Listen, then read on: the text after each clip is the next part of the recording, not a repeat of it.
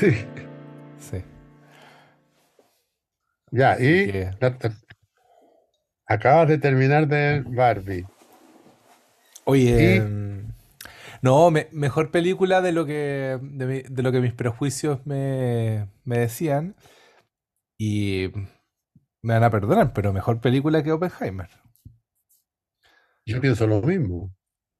Yo, Sí. yo- yo, de hecho vi un documental en, que está en Malversa sobre Oppenheimer, que se llama la, la última bomba, la bomba de todas las guerras, no me acuerdo cómo se llama. Y el documental ese, que es cortito, es súper bueno y te da una idea de Oppenheimer muy, muy interesante, muy compleja. Cosa que la película hace lo mismo, pero con mucho más show. O sea, No. mucho más espectáculo, más entertainment. Pero en el fondo es lo mismo. O sea, no, no hay planteo nuevo. La vida de este hombre que fue un tipo que sufrió porque a pesar de ser tan genial, se- todo eso, que ya todo el mundo lo sabe. No, en Sí. cambio en Barbie, claro, yo- ahora yo, antes de, de- de opinar, quiero decir que me aburrí como mano a la cabeza. eso. O sea, entiendo que tiene gracia. No, no. Igual, igual, claro, no somos para nada el público, no somos el público, entonces hay muchos códigos que uno no, no conecta. Pues, eso puede ser, ¿ah? Pero, pero hay mucha gente grande que como, como que encontraron que era estupendo. O sea, la- la- yo estuve mirando la crítica, la hace gente grande, se supone, o a lo mejor no, por lo mejor es la generación que jugó con las Barbie.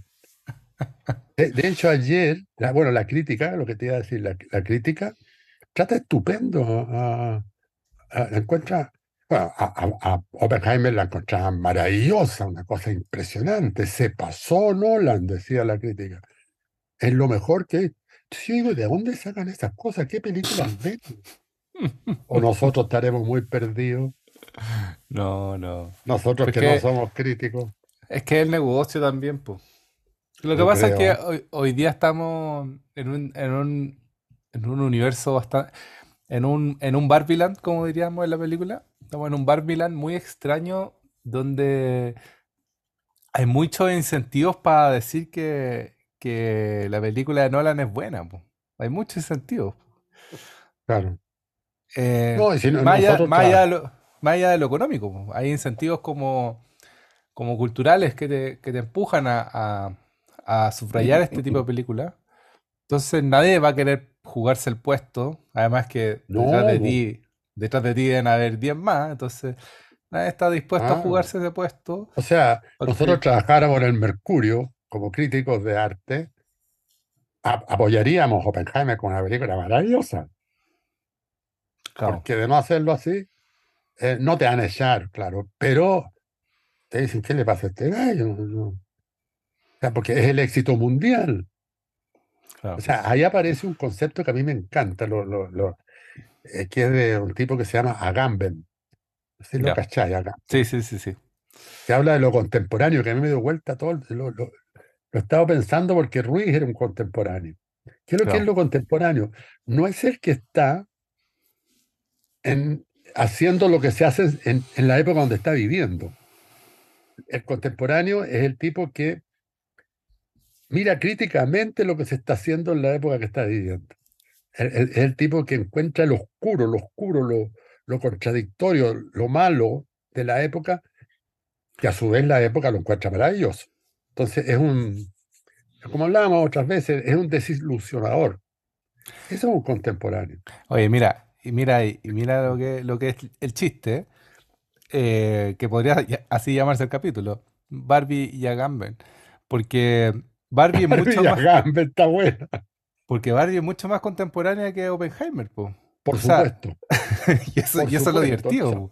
No me cabe la menor duda. Al mar- o sea, uno, uno puede estar en lo contemporáneo. Porque, porque si lo contrario a lo contemporáneo es estar a la moda. ¿ah? Que es lo que la gente confunde. Dice, no, este gallo es súper contemporáneo, anda con los pantalones rotos, zapatillas, gimnasia, etcétera. No sé si eso será la moda del momento, pero anda a la moda. Pero no es lo mismo que ser contemporáneo. O sea, la gente confunde. O sea, uno mismo, yo mismo confundía hasta antes de leer a Gamble. Entonces, pero eh, claro, Barbie, y hay una escala de contemporáneo, unos que son ultra radicales, eh, otros que son menos, otros que son menos, pero, pero, pero todos de alguna manera perciben la contradicción, la oscuridad lo, de una época. Claro. Eh, y, y, claro, y Barbie efectivamente tiene ese componente. ¿ah? Y, lo, lo digo, lo digo para aclarar, ¿eh? porque después ojalá que nadie me saque de contexto, pero para aclarar, lo diría como en el personaje histórico, porque Oppenheimer es contemporáneo en cierto sentido, pero, pero también es el hijo del tiempo en que le tocó vivir, pues él es el, el, el hombre que en medida de su, de su intelecto eh, trata de construir un- una, una manera de, de resolver la guerra desde la razón, pero que, que le sale el tiro por la culata. Entonces, finalmente igual es, es este icono del, del, del hombre eh, salvador de mundo, que él se puso de la forma más romántica que es el, el acabador de mundos, pero, pero finalmente es el héroe. Un antihéroe, pero el héroe. En cambio, Barbie, en su fenómeno, en su fenómeno inicial, es un agente disruptivo, po, claro. por- porque es el, es el sujeto, sujeta, que viene a reemplazar ese, ese, esa máquina que era la muñeca de las niñas, que era una extensión de la guagua. La muñeca de las niñas era esa extensión, esa prótesis de la guagua. Y Barbie viene a suplantar ese sujeto por el de, el de la idealización, que se salió de control y que terminó en la Barbie que está como media asquerosa, que, que- que es muy bonito cómo juegan ese juego de, de la Barbie estereotípica que de Claro. los 90, que, que como que se vuelve canon como mujer, pero como sujeto en ese, en ese punto de creación eh, fue súper disruptiva. Sí, po. pero, pero además hay una cosa ah, que a mí me resultó interesante. O sea, a mí me resulta más interesante la relación entre la Barbie, la película, y Oppenheimer, la película. Que, que, que Claro, ocurran en el mismo momento, que se estrenen muy cerca. Bueno, todo el cuento que se ha contado, la publicidad, etcétera. Pero lo que yo encuentro interesante de esta mina, la mina, digo yo, de esta directora tan importante, la Greta Gerwig, que tiene películas súper buenas, pero sí, Mujercita, pero es, Baby jo- es, es joven, po, y es muy como... joven. Entonces es divertido porque existe un, un director, Nolan, mucho más consolidado, creo yo, que la Greta. Eh, debe haber una plata detrás de, de Nolan gigantesca. Bueno, detrás de la Greta también. Pero uno dice, hagamos una película sobre este gran personaje que es Oppenheimer. Y esta otra, la Greta, dice, hagamos una película sobre esta muñeca, weón, que es la Barbie, que es el símbolo de la frivolidad. Entonces, está también, en- no, no que esté en la película, pero en el fenómeno, estoy hablando más del fenómeno que de la película. O sea, la, la Greta Gerwig es la antirromántica, ¿te cachai? En vez de hacer un elogio desmedido, crítico de Oppenheimer, ella hace un elogio desmedido y crítico de la Barbie, güey. Es como Claro, decir, yo, yo no voy a hablar de Arturo. ¿Te acuerdas cuando hablábamos de Arturo Prat? claro. Bueno, es- eso es la moda de los, los héroes, Arturo Prat, Bernardo Higgins. Entonces, como, como quien dice, yo en vez de hacer una película sobre Arturo Prat, voy a hacer una película sobre el vendedor de un tipo que tiene un, un barco manicero en la esquina, ¿te cachai? claro. Eh, entonces, esa vuelta yo la... O sea, quiero decir, para sintetizar, que ninguna de las dos películas me gustó mucho. O sea, que no me Sí, gustó, sí. no. Pero el fenómeno de las dos películas me encanta. Sí, pues, sí. Es que eso, algo está pasando. Además, como, como, como decís tú, a mí tampoco me encuentro, o sea, no es una película que, que vería tantas veces, tampoco Barbie, pero encuentro que tiene muchas más, tiene mucho más juego y es mucho más, es mu- mucho más oscura de lo que, de lo que se, Sí, de lo que se muestra. Y, y creo que Oppenheimer, al contrario, tiene muy poco juego y es mucho más tras, traslúcida de lo que se, claro. de la oscuridad que se, se, se envuelve, Que porque aparece, eh, y en ese sentido menos contemporánea. sí, total, total. Oye, como dato, lo ten- justo lo abrí ahora antes de partir, eh, que salió en el, en el Mercurio, así como, como dato día a día lunes. Barbie lleva 300, o sea, 33 mil millones de dólares recaudados y Oppenheimer solo 18. Qué curioso. ¿no? 33 mil millones recaudados versus 18 de Oppenheimer. Entonces, es también no, no, increíble. 33, no, no 33 millones de dólares, 33 mil millones de dólares. tre- eh, no, 33 millones de dólares ¿eh? y 33 18 millones de dólares. claro. Y 18 millones de dólares. Eh, pero, pero Barbie, no sé si en, lo- en- en las apuestas de principio de año le iba a ganar a Oppenheimer. No, no. Porque Yo no habría apostado a Oppenheimer, ¿eh? eso significa que más la fue a ver más que mujeres, po, que yo creo que era para el público que estaba hecha. Claro, y adolescente. Eh, la ha ido a ver más gente que, que puras mujeres. Ahora, eh, 30 millones de dólares para esa película, por ejemplo, 18 millones de dólares para, para Oppenheimer, es poca plata porque la película costó 100, 200 millones de dólares. 100 Claro, en producción y 100 en publicidad. 200 millones de dólares. Ahora, igual los van a recuperar, ¿ah? Pero, pero entonces, ¿qué es lo que esta cine- O sea, por eso la diferencia con la cinematografía, esa pregunta que hace Agüero eh, en su documental Nadie dijo nada, no. Es decir, ¿qué es lo cinematográfico para ti? Ah, Esto es lo cinematográfico. Meter 200 millones de dólares eh, en una película sobre Oppenheimer para recuperar 300. Entonces, para recuperar 300 millones de dólares, bueno, hay que hacer una serie de movimientos eh, que no pueden ser contemporáneos siguiendo la idea de lo contemporáneo, porque si son muy contemporáneos, o sea, si son muy críticos al cine que se está haciendo en este periodo, eh, pierde espectadores, que es una cosa que arriesga la Barbie. Sí, po. Arriesga, arriesga, pero al mismo tiempo creo que la, la hace más auténtica, que es un sí, fenómeno muy extraño, que esas cosas me gustaría como hablar, porque si bien es una película que se vuelve muy, eh, es muy de irreal, irreal que, que no busca la el realismo, eh, hace ciertos gestos que son súper eh, emotivos pues, y que creo que conectan mucho con la audiencia, al contrario de Oppenheimer, que, que es, to- es todo, es todo lo- eh, son muy opuestas, ¿eh? Es muy divertido sí, Busca ser súper realista, lo más realista claro. posible, que la explosión de la bomba atómica sea lo más parecida a la real, pero eso Y no lo te más épica, lo más épica posible, Oppenheimer trata de ser mm, dramático, épico, instalar el suspenso. y eso no, no te asegura la conexión No. con, Bueno, con, con el fenómeno.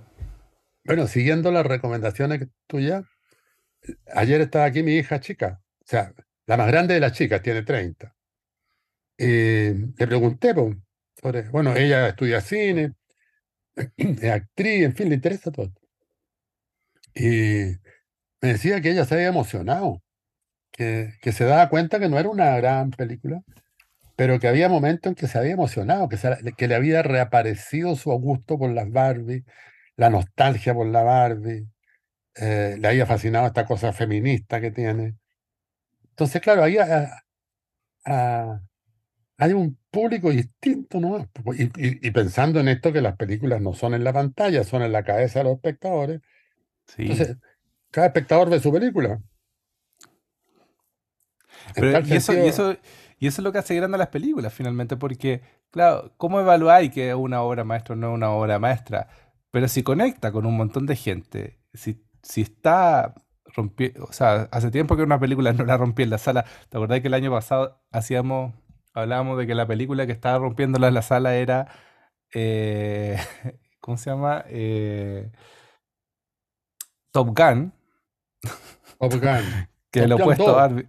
Claro, Top Gun 2, po, Mas- que Mazinger, eh, Maverick, Maverick. Ma- Maverick, Mazinger, Maverick, Y, y que cómo esa película había conectado con el público, más allá de que si nos gustara o no nos gustara, esta otra es otra de esos fenómenos, pues el fenómeno de que claro. una, de que la película de una muñeca, que tiene todo en contra, una muñeca en un mundo súper feminista que cuestiona como todos los estereotipos que se han producido desde el capitalismo, eh, y que detrás de ella tiene que, por un lado, tocar estos temas y por otro lado, quedar bien como marca, porque sería fácil destruir a Barbie en estos tiempos, eh, es una película súper difícil de hacer, súper difícil. O sea, mucho más difícil que Oppenheimer en el sentido de que, no sé, Ope- no hay mucho, no hay mucho cuestionamiento al, al- más, allá de estas cosas evidentes, no hay mucho, no hay mucho donde equivocarse en Oppenheimer.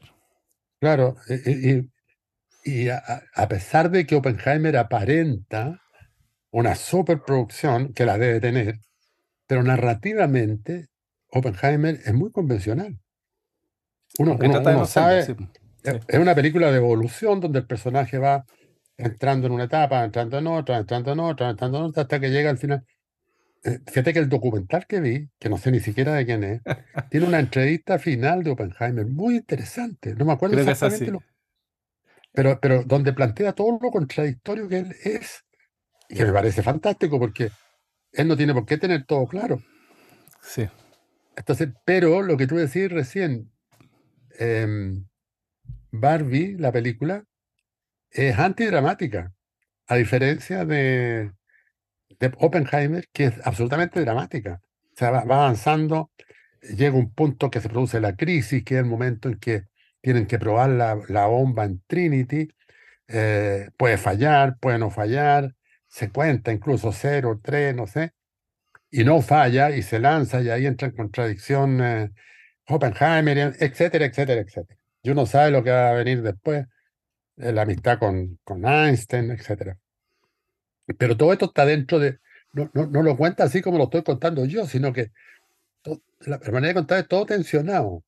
Es como yo te No. cuento un viaje a Viña y te digo, no, bueno, y después el paso por el peaje, estaba súper nervioso, ¿te, te cachai? O sea, en vez de decir pasé por el peaje, sino que se va construyendo un drama. ¿ah? O sea, ha- hay un, eh, creo que es Hitchcock, no me acuerdo quién es, que en una entrevista dice, mire, el cine se trata de lo siguiente. Usted toma un personaje, lo mete a un hoyo, lo deja en el hoyo un largo rato y después lo saca. Claro. Esa, esa- es la estructura. Y, y y el 90% de las películas efectivamente son O así. sea, Ba- Barbie también es ese, ese mismo mono. También, también, pero, pero, pero, pero es como quien dice, lo voy a hacer así, o sea, para que la gente no diga que no estoy a la moda, o que no, para que la gente no diga que soy una loca, la, la voy a hacer así. Claro. Pero la, la, la Barbie anda en un auto más raro que la cresta, que un dibujo, eh, y, y de que- repente, Es que eso, eso, eso, eso es muy genial y, y perdón que te interrumpa ahí, pero eso es cla- como todo lo que nosotros hablamos en clases sobre la membrana, de hecho dicen membrana, sí, que el mundo, está el mundo real y el mundo de las Barbie y hay una Claro. membrana que las separa y, y el problema se pasa cuando se cruzan las membranas. exacto, exacto. Y eso es un claro, porque problema la filosófico autonomía- tremendo. Es la autonomía, la autonomía del cuerpo la película. Entonces, claro, cuando la película empieza a comunicarse de otra manera, o sea, porque la comunicación con el mundo es fantástico en el caso de una película, pero porque es la línea de sentidos que produce. Pero cuando un personaje se sale y entra al mundo, bueno, yo pues ahí de que me acordé de una película de Woody Allen que a mí me gusta mucho que se llama La Rosa Púrpura del Cairo. También, claro, tiene esas cosas. que ahí es exagerado, pero, pero ahí un personaje se sale de la pantalla, se lo ve salir de la pantalla y se mete al mundo. Entonces, que es un, que es un fenómeno, y- y es un fenómeno muy, muy fascinante, ¿no? que nunca va a ocurrir, pero, pero muy fascinante que un personaje de ficción, bueno, Don Quijote, eh, bueno, Don Quijote no lo hace así, pero Don Quijote se Sí, sí. configura concretamente como un personaje real, pero viene de la ficción. Entonces, eh, ese es un tema también, o sea, hay más complejidad aquí. Al margen de que igual me aburría, no, no. Eh, ahora, y lo No, otro sí. que me pareció, Está, está bien, si, si digamos que somos hombres y que no nos va a gustar se, pues, pero, pero como, como, analizar, como, como fenómeno analizable está súper interesante, está súper Sí, buena, eh, sí. porque, porque creo que hay dos cosas que son súper difíciles, que como te decía, hacer una película que tenga buena taquilla, que no sea una estupidez, aunque sí es una estupidez, pero no una estupidez como, no sé, como Rápido y Furioso, y, o, la Top Gun Maverick, y, eh, y al mismo tiempo eh, jugar cinematográficamente con su estructura, porque por más Nolan que haya en, en Oppenheimer, hay mucho menos cine, porque, claro, lo, lo cinematográfico no está en generar ese suspenso, esa, eh, o, o yo diría, ¿no? no está en esa, en esa construcción de mundo mm, perfecto, realista está precisamente en la construcción de mundo eh, juguetón de Barbie, como en Claro, fílmico, esta... Claro, artístico. Ahora, lo, lo otro que me, me sorprendió, porque también ahí, eh, que en la crisis de Barbie, que eso también es súper, podríamos llamar contemporáneo también, porque justamente abre un campo que está cerradísimo, que ella de repente dice, pucha, me voy a morir. Ah, bueno, es, es tremendo igual, sí. Y ahí se le desarma el mundo, ¿te fijas? Y el me voy a morir es una cosa que en nuestro mundo, digamos, lo tiene absolutamente escondido. ¿Ah? Ni Dios lo quiera, si yo mañana, si yo, ni Dios lo quiera, me muero, o en algún momento que yo tenga que partir, eh, cuando se despide, eh, se va a encontrar con su familia. Es decir, la negación de un hecho tan rotundo como que uno, después de todas las tonteras que hace, se acaba, weón, se acaba como la comida, como las plantas, como un vaso de agua. Entonces, eh, y eso lo descubre Barbie, que vive en un mundo donde ni siquiera, a propósito de vaso de agua, donde no, no toman agua ni bebida, sino que claro. hacen, hacen Y el mar, el mar, es, el mar es una ola que está quieta. Una ola quieta, es decir, los autos son como dibujos. Entonces, ellos viven en un mundo perfecto, pero de repente, por alguna razón que no me acuerdo bien, yo entre que no entendí también mucho la película, una mezcla de aburrimiento y no entender, eh, ella dice, puta, me voy a morir, en algún minuto me voy a morir, existe la muerte. Claro, Y esa cuestión la descoloca. claro. Ahora, que, que, que es un temazo ese, porque justamente eh, el problema del humano es que existe el tiempo y que, y que, y que el tiempo se acaba. Y que, mm, y que el mundo perfecto nunca es perfecto. No, no, Que, que eso, eso, eh, porque quizá como que Barbie, esta Barbie casi que está como influenciada por Borges, como, tiene, como que tiene todas estas particularidades borgianas. Eh, está, está- está muy bien tra- trabajado, yo creo, la estructura de, de- de Greta. A mí me, me- gusta mucho, he visto películas direc- dirigidas por ella y actuadas por ella, y hay, y hay cosas que, vi, que he visto de, de ella. Ella fue también pareja de Noah Baumbach, que Noah Baumbach es de mis otro director, la otra sí, familia. ¿cómo se llama? La familia perfecta. Eh, me gusta mucho su, su trabajo y, em, y hay cosas, por ejemplo, hay una película que se llama Frances Ha, que, que no es de Greta, pero sí ella actúa y, y- y en ese momento eran pareja con Noah Baumbach.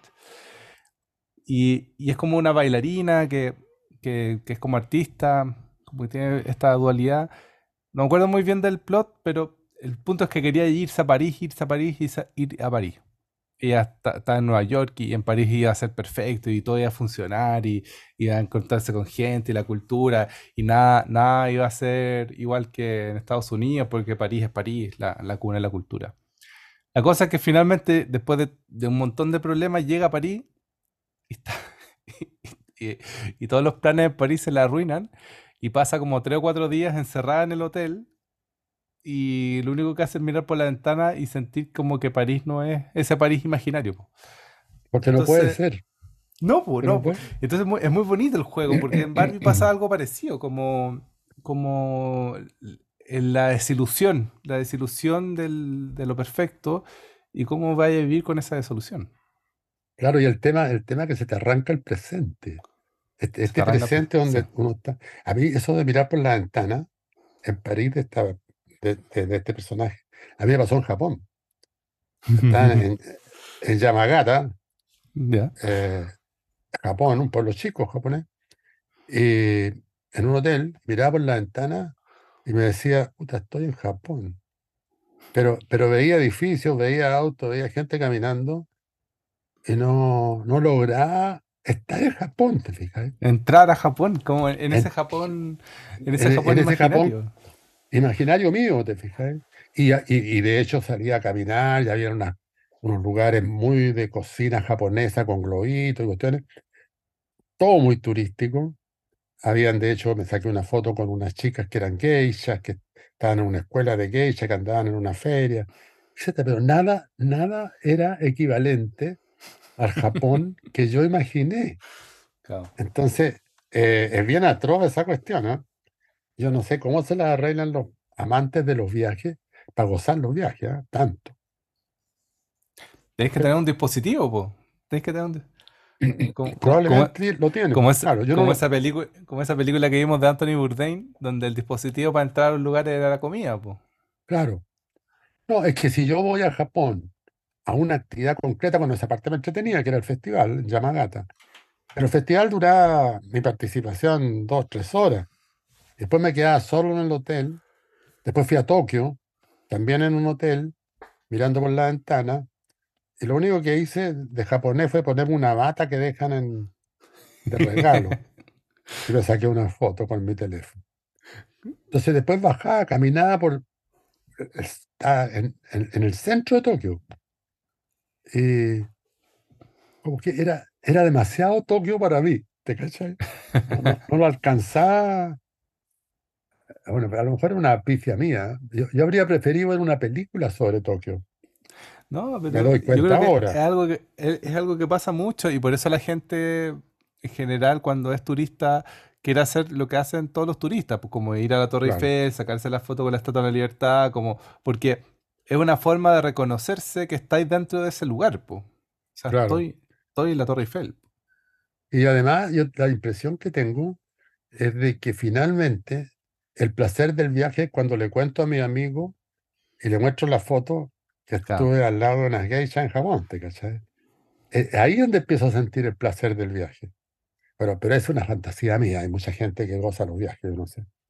Yo, yo no les creo, ¿ah? eso lo digo despacito porque encuentro que es muy patudo de mi parte decir eso, pero, pero, pero yo creo que hay, hay, eh, hay algo, hay algo extraño en el turismo.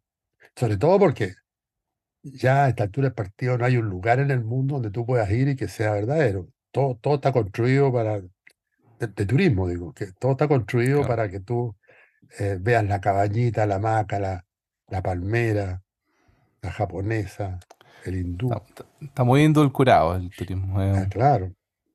Bueno, pero te- no, nos salimos del tema de la Barbie, pero es bueno porque no tenemos por No, pero, qué.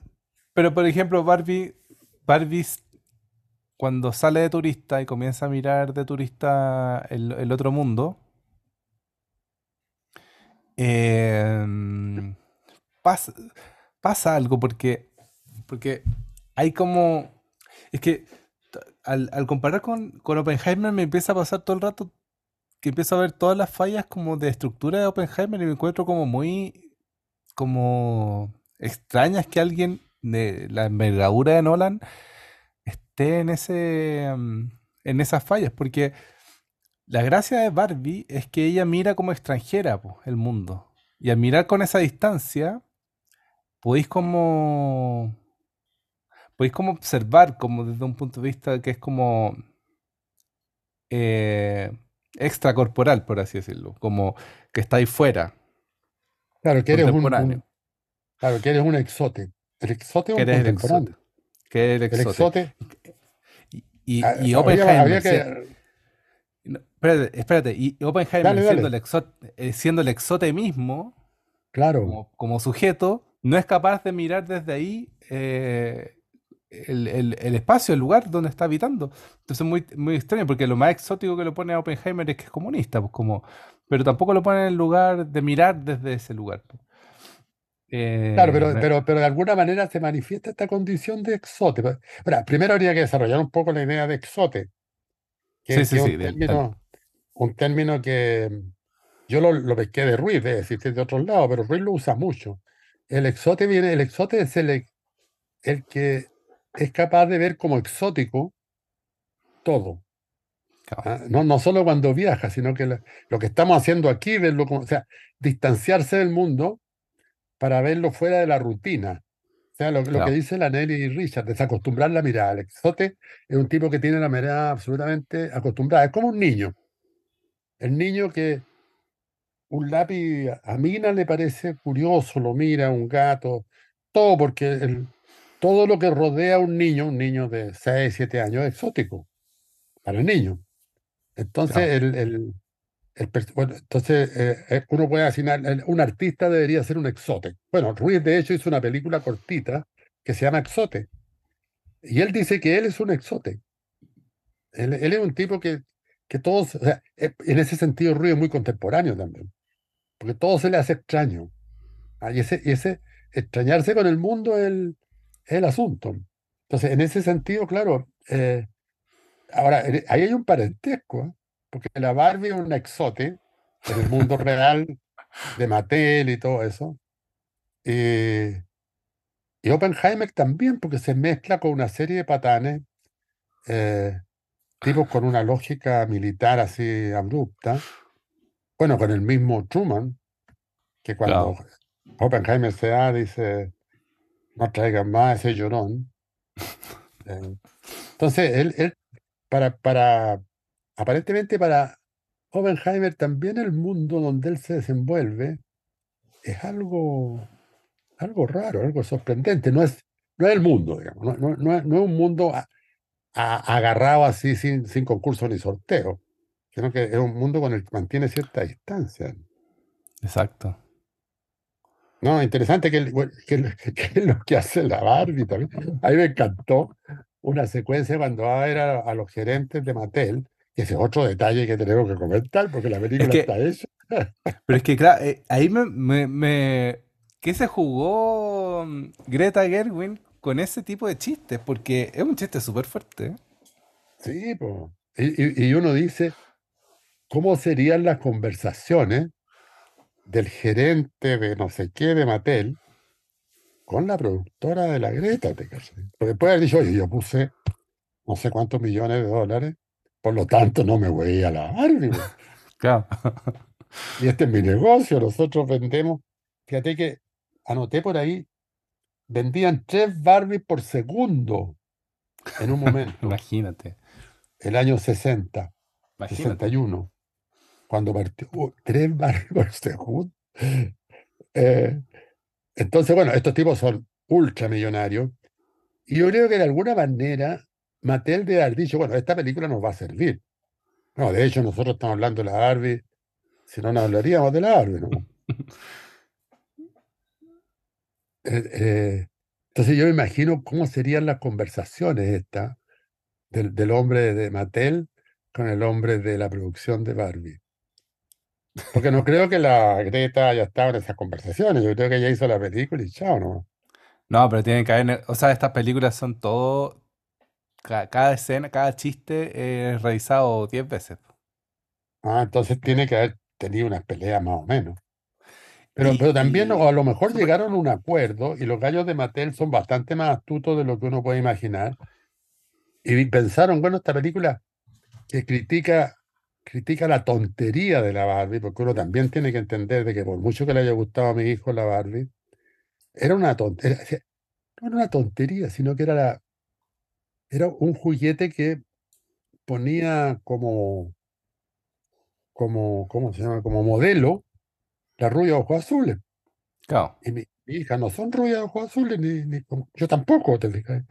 Entonces, eh, es interesante cómo eh, a lo mejor, bueno, después empezaron a aparecer las, las Barbies negras, las Barbies médicos, la Barbie ingeniero, o sea, porque seguramente la gente empezó a decir, o sea, la Barbie una, una, una bonita tonta.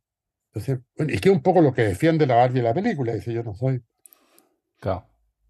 Entonces, eh, es, es, es curioso eso, la, la, Pero, claro, pero tú ibas a, a- tú ibas a lo de los gerentes porque el chiste que, que- que aparece en la, en la serie es que cuando Barbie llega a hablar con Mattel, porque cuando cambian de mundo, quiere buscar a Mattel porque el mundo real se no es nada parecido al mundo de Barbie, para los que no, no lo han visto, porque básicamente la historia va en que, no hemos contado la historia, básicamente la historia va en que Barbie se siente mal, siente que se va a morir, empieza a tener depresión, empieza a tener, que es muy bonito esas cosas, empieza a tener los pies planos, no con, con Plano, tacones, es, y, es y tiene celulitis, y tiene celulitis, que son cosas que no son inaceptables para Barbie estereotípica, que ella se hace llamar la Barbie estereotípica, que es muy bonito también eso, y va a ver a la, a la Barbie chamán, la Barbie la Barbie eh, pitoniza, que es la Barbie rara. La Barbie rara es la Barbie que, que quedó tirada en algún cajón de juguete con el pelo cortado y toda rayada. Y la Barbie rara, que es la más inteligente como de las Barbie o la que más sabe como de- del mundo, le, dije- le dice, tenéis que viajar al, al otro mundo porque hay una niña con la que estáis conectada que está en depresión. Y es como, tenéis que ir a ayudarla. Porque las Barbie son objetos y eso los son. objetos... se- Y es bonito eso también porque nos sirve para nosotros para la clase. Ahí fue cuando se, Eh, se emocionó mi, mi hija. las Barbie son objetos Claro, pero, que pero son, son compañías también. Y en esa relación de objetos se transforman en algo más totémico, como, como mm, eh, hay algo que se traspasa del sujeto a la Barbie de la Barbie al sujeto. Eh, eh, En esa, en esa, en esa relación le dicen que tiene que irse al mundo real.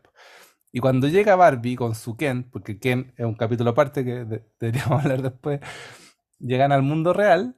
El mundo real no se parece al mundo de las Barbies porque el mundo de la Barbie es perfecto, es pura felicidad, todo es rosado y, y todo funciona y, y además es un matriarcado, o sea, todo está gobernado por las mujeres. Y llega al mundo real y el mundo real es como, o sea, ni siquiera es un mundo real real, pues, es Miami o no sé, eh, Los Ángeles, Los Ángeles. En Los Ángeles como con playa y todo, y le empiezan a gritar piropo y le empiezan como a, a hacerle sentir menos y, y como toda esta cosa patriarcal exagerada porque tiene que ser contada como en dos segundos. Lo cual a Ken le fascina, ¿Quién está feliz en el mundo real? po? porque los hombres son hombres y las mujeres son como sometidas por los hombres. Cosa ¿Quién, que quién anda con sombrero, con sombrero vaquero? Y eh, hay una escena que también yo me pregunto, ¿cómo dejaron pasar ese chiste a Greta? Eh, se acerca a unos tipos de la construcción porque al parecer en, en, en Barbieland lo- las personas de la construcción son gente muy simpática y acá en el mundo real se acerca la gente de la construcción y le empiezan a gritar un montón de tonterías y la Barbie le dice, oye, pues yo soy una muñeca, él es una muñeca y nosotros no tenemos genitales, ¿qué me estás diciendo estas cosas de Yo lo doble tengo- sentido?" claro, claro, él no tiene pene, y yo tengo vagina. Y- igual heavy. No, y, y- y dentro de esto, como que surge la idea de ir a, a los gerentes de Mattel, porque ellos deben e- tener la solución. Y los gerentes de Mattel, cuando llega a la sala de gerencia, los gerentes de Mattel son todos hombres, en una sala muy de Son hombres. todos hombres, y en un momento los, los gerentes de Mattel se, se dicen, ella les dice no hay ninguna mujer. Y ellos se quedan sorprendidos. Dice, de veras, no hay ninguna. Y son una- un grupo de puros tontorrones que repiten todo lo que dice el jefe, Claro. que es un actor de comedia el jefe además. Eh, Sí, que, que- que- que a mí no me gusta mucho como actor, pero, pero, pero es el prototipo del estúpido. ¿No te Me- gusta el eh, Far... eh, ¿cómo se llama? Está, Fer- está en muchas Fer- películas, hace de detective, hace de, de- de locutor de radio, pero siempre como, como un tonto, o sea, un tonto pillo. Ahora, ahí cuando se encuentra con los ejecutivos de Mattel, ahí pasa una cosa Will- súper Will buena. Ferrer. Will Ferrer, que es que le ofrecen un vaso de agua a ella, a la Barbie. Y la. Barbie toma el vaso de agua y se lo va a tomar y se le cae todo. Porque ellos en el mundo Barbie, en el Barbieland, se pasan vasos que se ha visto antes, uno ha visto antes esa secuencia, pero hacen como que toman nomás. Pero igual que los niños, pues, cuando juegan con las Claro. muñecas, pues, porque, O sea, porque eso, eso es quizás lo más valioso, como cómo arreglártelas para construir un mundo con sus propias reglas, claro, ¿cachai? Cómo Greta se, se la arregla para construir este mundo con sus propias reglas. Y en el mundo, y, y es muy evidente la diferencia entre un mundo con sus propias reglas y el mundo real, porque el mundo con sus propias reglas, la Barbie flota, no, no hay escaleras, ponte tú, es bonito esa, Claro. detalles. No hay escaleras porque las Barbie no bajan escaleras, sino que flotan de un piso para otro, porque las casas son todas abiertas, como las casas muñecas. Y claro, las comidas no, no existen porque son como los envases nomás, pues, y como que las claro. Barbies toman Hacen, como que comen, Claro, porque son muñecas, pues. claro. Ah, eh, tiene, tiene, tiene encanto, pero igual me aburrí. Insisto, No, pero nos permite hablar mucho más que Oppenheimer. No, claro. O sea, a mí lo que me parece fascinante es, es estas dos películas como las películas más notables del último tiempo, eh, el fe- como fenómeno. Como Como fenómeno lo fenómeno, y como que se hayan topado en sala y que lo que haya resultado sea como esta pseudo guerra comercial que a las dos les favorece, porque al final, hasta hoy todavía están llenas las salas con, con Oppenheimer. Un amigo quería ir a verle, no, no podía. Estaba llena la Claro, sala. eh, entonces es muy interesante porque yo escuchaba conversaciones en la cola para entrar cuando fui a ver eh, Barbie. Y la gente que, la- las conversaciones que escuché se movían en ese territorio de Barbie Oppenheimer. O sea, no hay, no hay ningún espectador de ninguna de las dos películas, de cualquiera de las dos películas, que cuando entra al cine no esté pensando que la otra que tiene que ver o la otra que podría ver o la otra que es importante como esta es o Barbie o Oppenheimer, según la que esté viendo. Eso no, no había pasado, que, que hubieran, por lo menos que yo recuerde, que hubieran dos películas que estuvieran, que se hubieran transformado en una prácticamente. Porque uno como que tiene que ver las dos películas. De hecho, ese, ese concepto que salió, Barbieheimer, ¿cómo es? Claro. Sí, Barbie Eh, Hy- Hyper. Barbieheimer. Entonces, es un fenómeno, yo no sé si fue un fenómeno pensado, nunca lo sabré, o ocurrió nomás, pero fue una conflagración estupenda, un cruce fenomenal. Porque, porque también habla del, del- del cine Hollywood. ¿eh? El cine Hollywood, por más que trate de, de ser avanzado, como Barbie intenta, termina siendo dulzón a la larga. Sí, sí, sí, sí, claro. Y, mm, y, tam- y también quizás como es jugar como, como este cine que, que algo hablábamos de que el otro día que apelaba a la nostalgia un poco, em, que quizás por acá viene como más la crítica, eh, cómo, cómo salirte de, de algo que estaba ya con- concebido. Hay un documental muy bueno que creo que todavía está por ahí en internet fácil de encontrar que se llama Everything is a Remix, un poco mm, hablando y criticando eh, que el cine, y esto hace varios años, 2016, 2017, no, incluso 2016 o 15 incluso, que todas las películas de Hollywood y sobre todo las más taquilleras eran o de videojuegos o de literatura o de, mm, de personajes reales y que poco cine, em- el, y que el cine que es de guion propio, que no viene de nada de antes, que poco espacio está teniendo y que poca repercusión está teniendo. Claro, Y eso es triste, ¿eh? porque, porque al final lo que está, lo que está diciendo o el fenómeno que está ocultando es que el cine se está, está apostando por la fórmula más probable de éxito y no, no quiere apostar por, por, por cosas nuevas, no quiere apostar claro, por un personaje desconocido, prefiere apostar por Oppenheimer, que es un personaje que ya va a arrastrar un- a un público. Apuesta por Barbie, que ya va a arrastrar a un público. No, claro, es que, es que, es que ese es el, no sé si el mal, pero lo que pasa es que para los americanos, para Hollywood, digamos, está claro que lo que ellos hacen es espectáculo, que es entretenimiento. Y trabajan en esa estructura. ¿Cuál es el mejor espectáculo que podemos hacer para, para invertir plata y recuperar el doble? O sea, que es una experiencia que cualquier hombre de negocio quiere hacer. Claro. Entonces, eh, la, la- la condicionante para poder invertir 100 millones de dólares, como en el caso de Oppenheimer, 200 millones de dólares en realidad, que debe ser el presupuesto de un país pequeño de Sudamérica, para recuperarlo y recuperar más que eso, entonces la preocupación es ver cómo satisfa- satisfago las expectativas de la gente, que eso es el espectáculo, satisfacer las expectativas. Entonces, ahí puede ser Shazam, puede ser Oppenheimer, puede ser, bueno, el caso de Tom Cruise, Misión Imposible, que son impresionantes. Eh, son todas iguales. Sin Bueno, embargo, yo las veo con mucho agrado. Entonces, eso es lo, eso es lo, lo extraordinario. Entonces, yo a la conclusión que he llegado es que el cine, este cine de Hollywood, uno tiene que verlo como entretención. Nada, o sea, no, no, no, no, no, no, no se puede esperar. Hay algunos autores, bueno, Hitchcock entre ellos, que, que se logró meter, eh, en- bueno, Lynch, en fin, hay, hay muchos, Carpenter. eh, pero, pero, el, pero, pero, pero la- pero el objetivo de ellos es el espectáculo, es el entretenimiento, es entretenerte.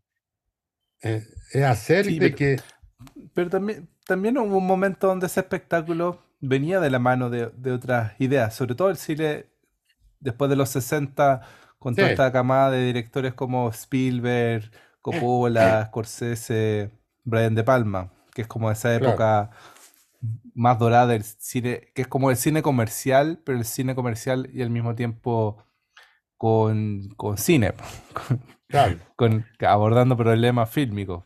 Todas esas Ahora, películas de puede, puede, claro, puede ser que se haya estupidizado un poco el mundo también y que haya empezado a rechazar estas películas más sofisticadas. No sé si Brian De Palma conseguía 100 millones de dólares para hacer sus películas. Oye, lo, un poco lo que le pasa al cine francés, que le hace empeño con recursos del Estado, esto, lo otro, y hacen re buenas películas. Muy experimentales, no, no muy experimentales, pero experimentales, eh, o, o más, más jugadas, digamos, tampoco son tan experimentales, pero no entran en el circuito de, del público americano, del público que claro. ve películas americanas. Bueno, ¿para qué decir el resto de los países? Italia, los países de, de la zona eh, Europa del Este, que hacen películas muy buenas. O sea, ahora, lo- lo- los fenómenos raros son India. Sí, eso te eh, iba a decir que eh, India rompe un poco esta lógica porque hace un cine de espectáculo totalmente poco oc- occidental y incomprensible para nosotros, en el buen, en el, en el buen y mal sentido de la palabra, porque claro, son muy pero raras, ellos, son muy raras. es que ellos venden en, en la India, Claro, son, son mil y tantos millones. Es un poco lo que pasa en China también, que son muchos habitantes. claro, Ahora, curioso con respecto a la India, hay un momento en Barbie que se produce un baile, que es muy común en las películas indias, que hay un sí, momento sí, en que a motivo de nada empiezan a bailar. Entonces, eh, yo no sé, eh, me pareció, pero me gustó ver el baile, creo que ahí me empecé a entretener en realidad. A lo mejor son maneras de ir eh, instalando el espectáculo, pero, pero, pero era un baile, era un baile muy parecido al de las películas indias. ¿ah? Yo me, razón, porque es de, como a, es como a cámara, es como... claro, como que se- se- es un desvío, un desvío total. Sí, tenéis razón. Eh, eh, yo me acuerdo que en los años 50, o sea, hay películas de los años 50 donde están en lo mejor de, la película y van a comer los personajes. Y de repente aparecen, el, hola, buenas tardes, estamos con ustedes. Ahora va a cansar, va a tocar la gran orquesta de Javier Cugat. O sea, corte, y la orquesta de Javier Cugat se manda una pieza completa Sí. Y termina y, y siguen. El, el- otro día que empecé, pero Hollywood hizo eso, en un momento como que en los 80, 90 lo sacó, pero Hollywood, bueno, tuvo toda esta trayectoria del musical, eh, partiendo por Amor sin Barreras, que no he visto la nueva, pero parece que es horrible la nueva. Eh, Amor sin Barreras y todo este como mundo del musical hollywoodense Broadway, a todo, a todo trapo. Pero ponte tú el otro día que me puse a ver Indiana Jones, para ver si valía la pena hablar de Indiana Jones. Vi la 1 y la 1 parte con un baile, con un baile como de, como una escena como de bailes como de geishas en China. ¿eh, po? Entonces, pe- Pero también habían películas que, por ejemplo, cuando trabajaba la Doris Day, yo me acuerdo de haber tenido 12 años, una cuestión así.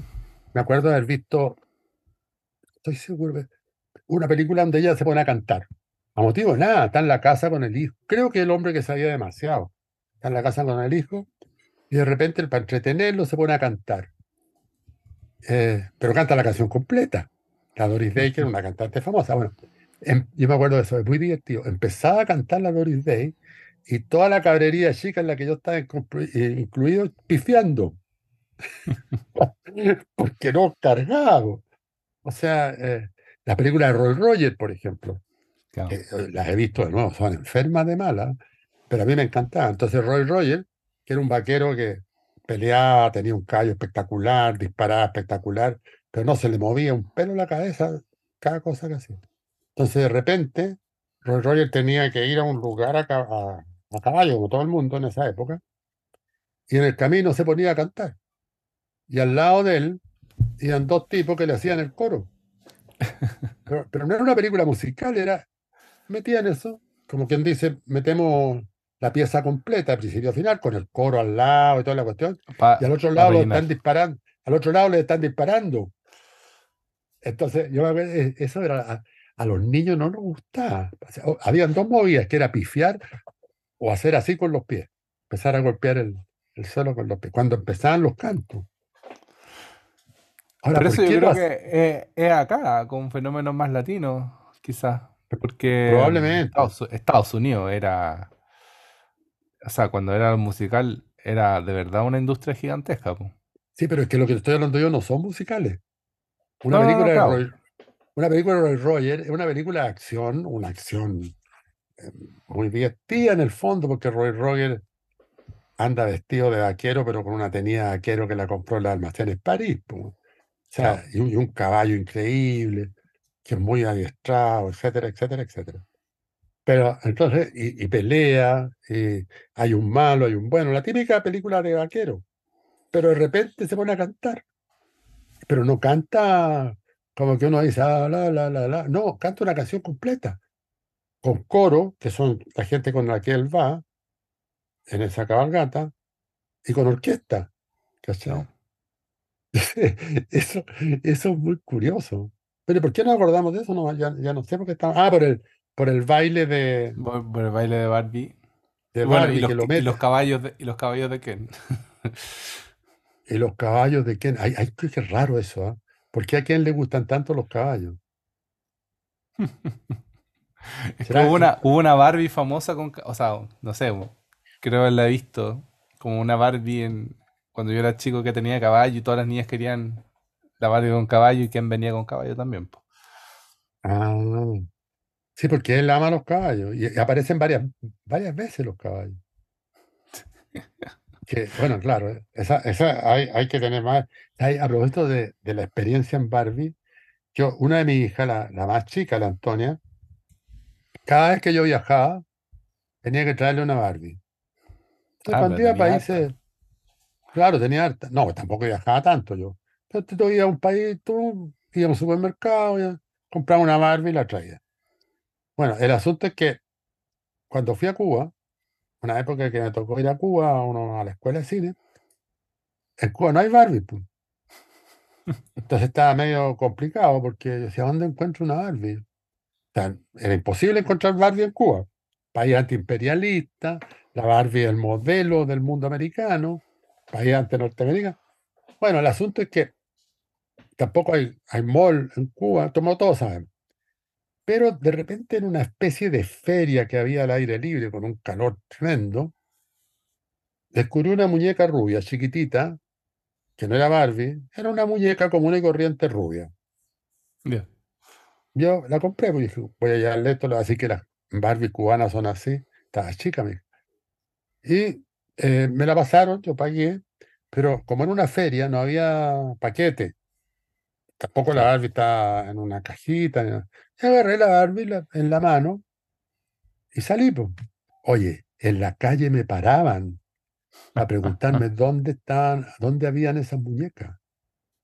Entonces, el fenómeno de la muñeca rubia, esto, esto de haber sido en los 90, ¿eh? o sea, el fenómeno de la muñequita rubia es, es feroz, porque imagínate, Cuba, un país con otra cultura, se supone, con, en los 90 habían pasado hartos años, de, habían pasado 30 años de la revolución, y, y sin, em- sin embargo estaba esa... ¿Cómo, cómo entra eso? O sea, la, la ¿Cómo gente en entra, Cuba entra tenía ganas... sin, claro, cómo entra sin, sin entrar? po? porque pareciera que se esparce hay fenómenos que se esparcen sin mu- como un virus, que no, no, no tienen mucho, Claro, no responden mucho a las fronteras como culturales o, o físicas de, de los lugares. Entran nomás. claro, o será también la escasez, que ellos ven que hay otros lugares donde...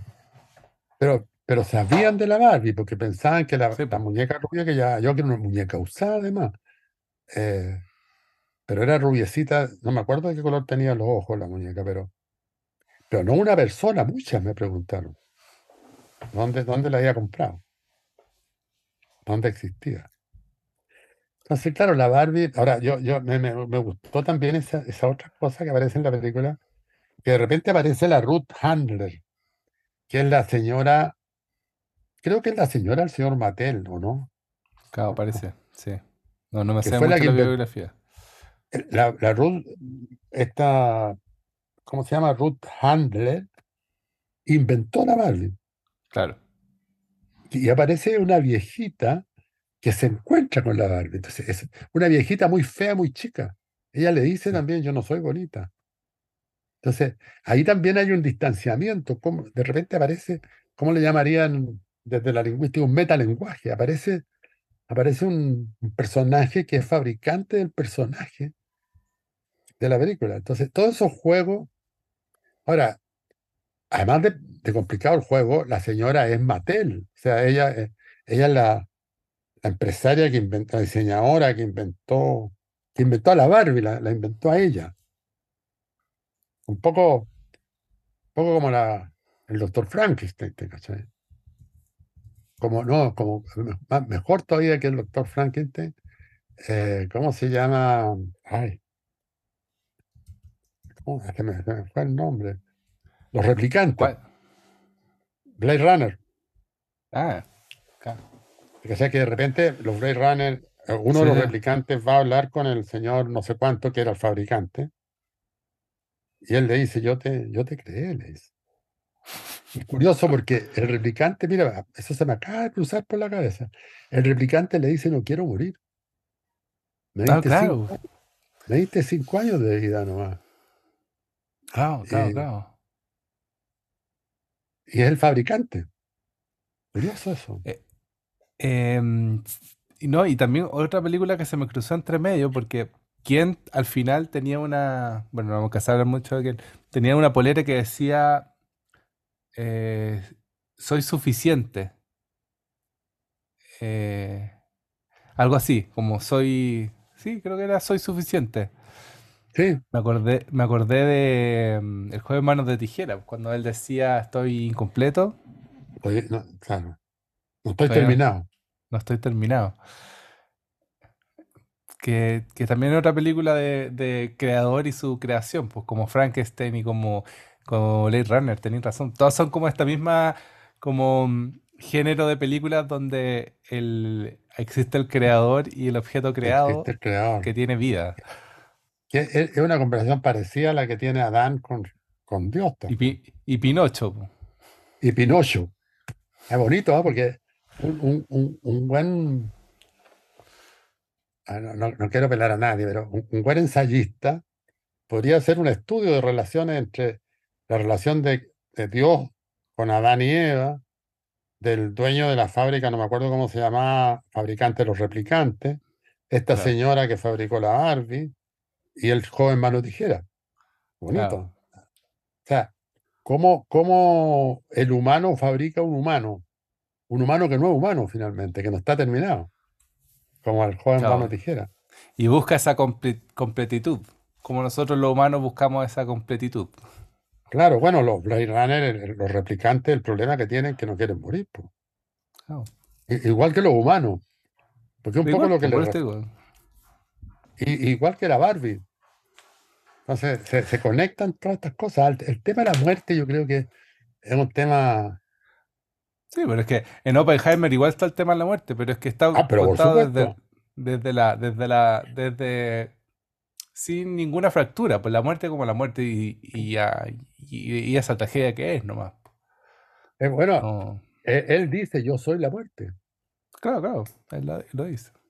Ahora, yo me imagino lo que debe ser el, el- el día siguiente cuando se tira la bomba en Hiroshima para Oppenheimer. Las Pero es que, noticias. es que de eso debe, debe haber sido la película. O sea, un momento chiquito, ese, ese Claro, problema más terrenal, pero toda esta, toda esta hipérbole para decir que el tipo tiró la bomba y está arrepentido, es demasiado película para tan poco tema. claro, O sea, es, un tema que parece muy genial, increíble, po. Obvio, pues sí, eh, la persona que lanzó la bomba atómica. Pero al mismo tiempo, nadie más ha lanzado bombas, o sea, sí, se han lanzado, pero ninguno de nosotros ha lanzado una bomba atómica. Entonces es un tema en que no podemos empatizar. Pues entonces ten- tenéis que buscar una forma en que logremos empatizar con esa cuestión, porque nadie más ha lanzado Claro, bomba atómica. ese es el sentimiento de culpa. Claro. que- porque yo creo que saber que él inventó una cuestión que mató a 200 millones de una manera atroz, además, porque la publicó. Además, Entonces, lo, lo- lo que a mí me parece bueno de Oppenheimer es la, lo que más me gustó, lo que más recuerdo, para decirlo mejor, es la conversación de él con Truman, el, presidente de los Estados Unidos. te marcó, ¿eh? Te marcó esa Sí, conversación. porque Truman, Truman es, es- es un personaje que aparece tan poco, pero que da la idea clara de lo que son estos gobern- grandes gobernantes. ¿te cachai? Le importa, iba a decir, le importa una raja la- lo que pase. Le dice, yo, yo tiré, no, no te preocupes, le dice, yo tiré la bomba. Sí. Y es verdad, pues, él tomó la decisión, pero a él le importa un rábano. No, es impresionante eso. O sea, me, me- hay- u- uno recuerda las secuencias mejores, aunque no sean grandes secuencias, pero, pero hay algo que lo toca a uno, hay, hay- hay algo que lo intranquiliza en determinadas secuencias que no se olvidan. Hay otras que se olvidan rápidamente. Claro. Pero esa, esa, esa vuelta ahí, como, como el vaso de, de agua que se le cae a- al aro. Y la tenía de vaquero de, de Kent. No, me gustó el, el paso de membrana, como, como tenéis que seguir una secuencia entre membrana y membrana. Claro, se sale de su, de su espacio. Bueno, hay, o sea, hay toda un- una conversa ahí posible. ¿Qué, qué pasa cuando uno traspasa la membrana? Cuando traspasa el umbral, podríamos decir. Claro. Porque lo- lo- siempre hay un umbral. Y uno, uno en general ni se le ocurre cruzar el umbral. Pero ella se atrevió. Bueno, todo el mundo le dice que no lo haga. ¿Te acordás que la, la Barbie más vieja, no, no me acuerdo, le dice que no, que no lo haga? O al final le dice, bueno, hazlo, pero No, le dice una cosa que es genial, que es genial. la Barbie rara le dice a la Barbie estere- estereotípica que tiene que elegir entre quedarse en el mundo real, o sea, ir al mundo real o quedarse en el mundo de las muñecas. Y la Barbie estereotípica le dice, porque tenía que elegir entre lo- los dos zapatos, como en Matrix, que tenía que elegir entre las dos pastillas, entre la roja y la azul. Acá la Barbie tenía que elegir entre los zapatos de taco o la, o la sandalia, una sandalia. Ah, claro. Y, las, y, lo- y era genial la escena porque la Barbie elegía los tacos. Pues no, no quiero ir al mundo real, me quedo con los tacos. Y la otra le dice, no, no podía elegir los tacos, tenés que elegir la sandalia. Entonces la Barbie real, la Barbie estereo- estereotípica le dice, entonces no hay, no puedo elegir, pues. No puedo elegir No. la, la opción uno. Y la otra le dice, no, tenés que elegir esta nomás. Como eh, me gustó mucho esos ese- pequeños detalles también tienen gracia, ¿eh? porque porque, es, es muy de guion, pues, porque es como cuando el Claro. personaje no decide la opción que cuenta la historia, entonces no hay historia, pues. Entonces no, pues no podéis elegir esa opción porque sin esa opción no hay historia. Tenéis que elegir esta, porque eres un personaje. claro, y está, está hecho de detalles muy chicos, porque se insiste harto en el pie plano de ella, Sí, sí, de la Barbie. Hay, hay como tres o cuatro momentos en que, en que se hace ver de que ella tiene el pie plano ahora. claro, claro. No, Es como el, no, es como el síntoma de, de que... Pero y la es otra cosa que me, me pareció notable, lo de la muerte. Mm. O sea que al final nos gustó Barbie. Yo creo que está, o sea, si, me- si le ponemos estrellita, le pondría más estrellita a Barbie que a la de Oppenheimer. No, lejos, lejos. Yo, yo debo reconocer que me aburrí en las dos. Ahora, aburrirse no significa que hubiera tenido ganas de pararme. Yo nunca me paro de las películas porque me gusta verlas. Pero no las vi entusiasmado, ¿te fijas? No, sí. Bueno, eh, vamos cerrando. vamos cerrando. Barbie Agamben. No, porque Agamben no lo conoce nadie. No, pero está bueno, pues, Barbie el concepto contemporáneo en Agamben. Ya, Barbie Agamben. Bueno.